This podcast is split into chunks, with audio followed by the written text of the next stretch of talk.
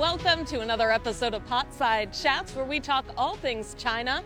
I'm Steph, this is Nathan, and today we're coming to you from the World Internet of Things Expo right here in Wuxi. Now, the Internet of Things is a term used for any and all devices connected to the internet, which in our modern society that's pretty much everything. Yeah, experts estimate that by 2030, 75% of all things will have IoT connectivity.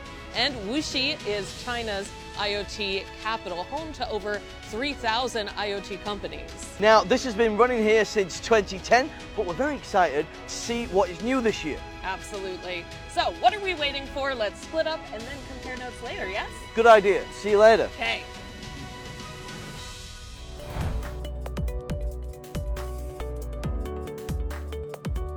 The Internet of Things has so many applications, but how does it fit into everyday life?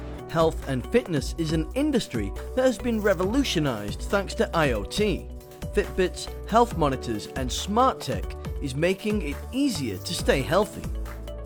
The Internet of Things is even being used in sports technology where skiers can track their performance from a chip on the skis that goes directly to their phone. With ports like these around the city, bikes like this can charge in a matter of minutes.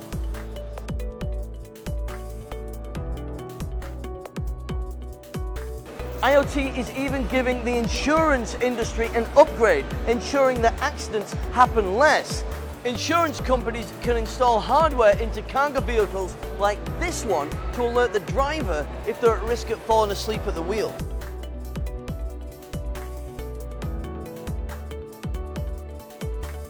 Robotic arms like these can lift loads up to 200 kilograms. This particular series relies on a 23-bit absolute encoder, which makes it extremely precise, perfect for assembly lines and industrial manufacturing.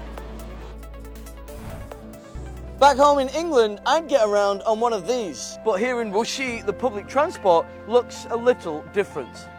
So right now I'm waiting for a self-driving minibus. There are a total of seven lines uh, operating within the city of Wuxi. The buses have sensors all around, which means there are no blind spots, and it can travel up to speeds of 40 kilometers per hour. So right now it's assessing the traffic coming along.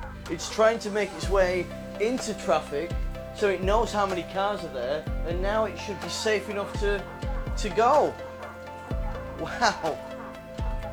And you can actually see the trajectory of the bus on the road so you can see where it's thinking about going. Driving now for a couple of minutes and to say that there's no driver and this is my first time in this type of vehicle and trusting this technology, I actually feel quite safe. I can see what the bus can see, I can see that the sensors are all working just fine. It's making me feel very relaxed and secure and I'm enjoying the ride. The IoT is not just highlights at an expo, you can see it in the real world. And the best place to see that in Wuxi is Xuelang Town. Let's explore. 对于整个物联物联网的一些设备设施的生产啊，还有我们一些数据运用的数据中心啊，在整个无锡其实都是一个很好的一个发源地。我们运用无锡的这个资源和我们的这个设备结合在一起，或者和我们能源结合在一起，其实对我们整个国内在制造业或者在能源方面做转型有帮助，对我们整个的这个中国啊，对向世界提出的这个。碳达峰、碳中和的目标也是有所助力。我们整个的绿色能源占比越来越高，化石能源占比越来越低。这个部分的调节是我们用传统的控制系统是无法解决的。那我们更多的希望是能够用数据的方式、智能的方式，能让我们整个这个这些能源能够很好的相互调配、相互调用，来降低我们对化石能源的使用，来为我们在降低碳排放来一个更多的价值和帮助，也让我们的企业能够在生产每一个设备的时候。它所利用的化石能源会越来越低，绿色能源会越来越高。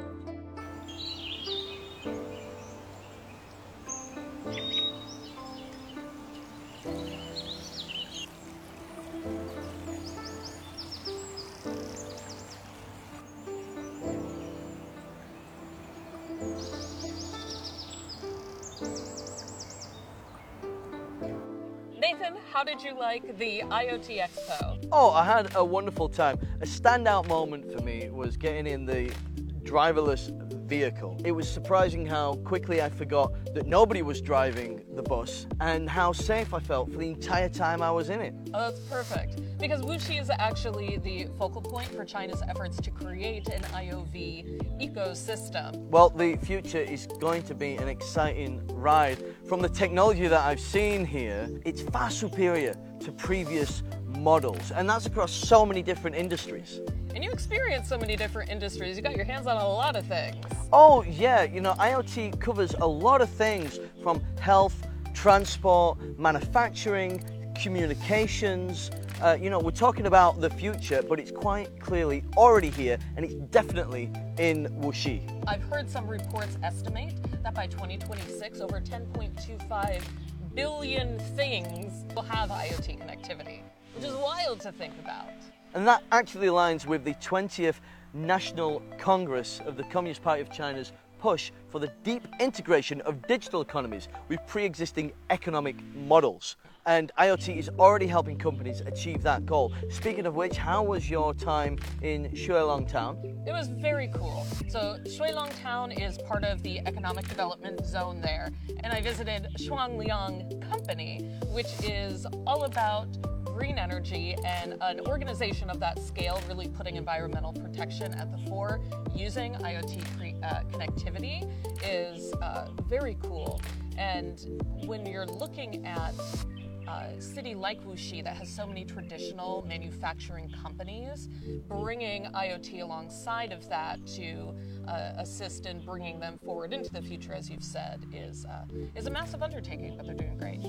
Excellent. Well, we hope that you've enjoyed all the tech that you've seen in this episode. I am certain that you'll be seeing this in your cities and in your lives if you're not already seeing it right now. Thanks for joining us for Potside Chats, and we will see you next time.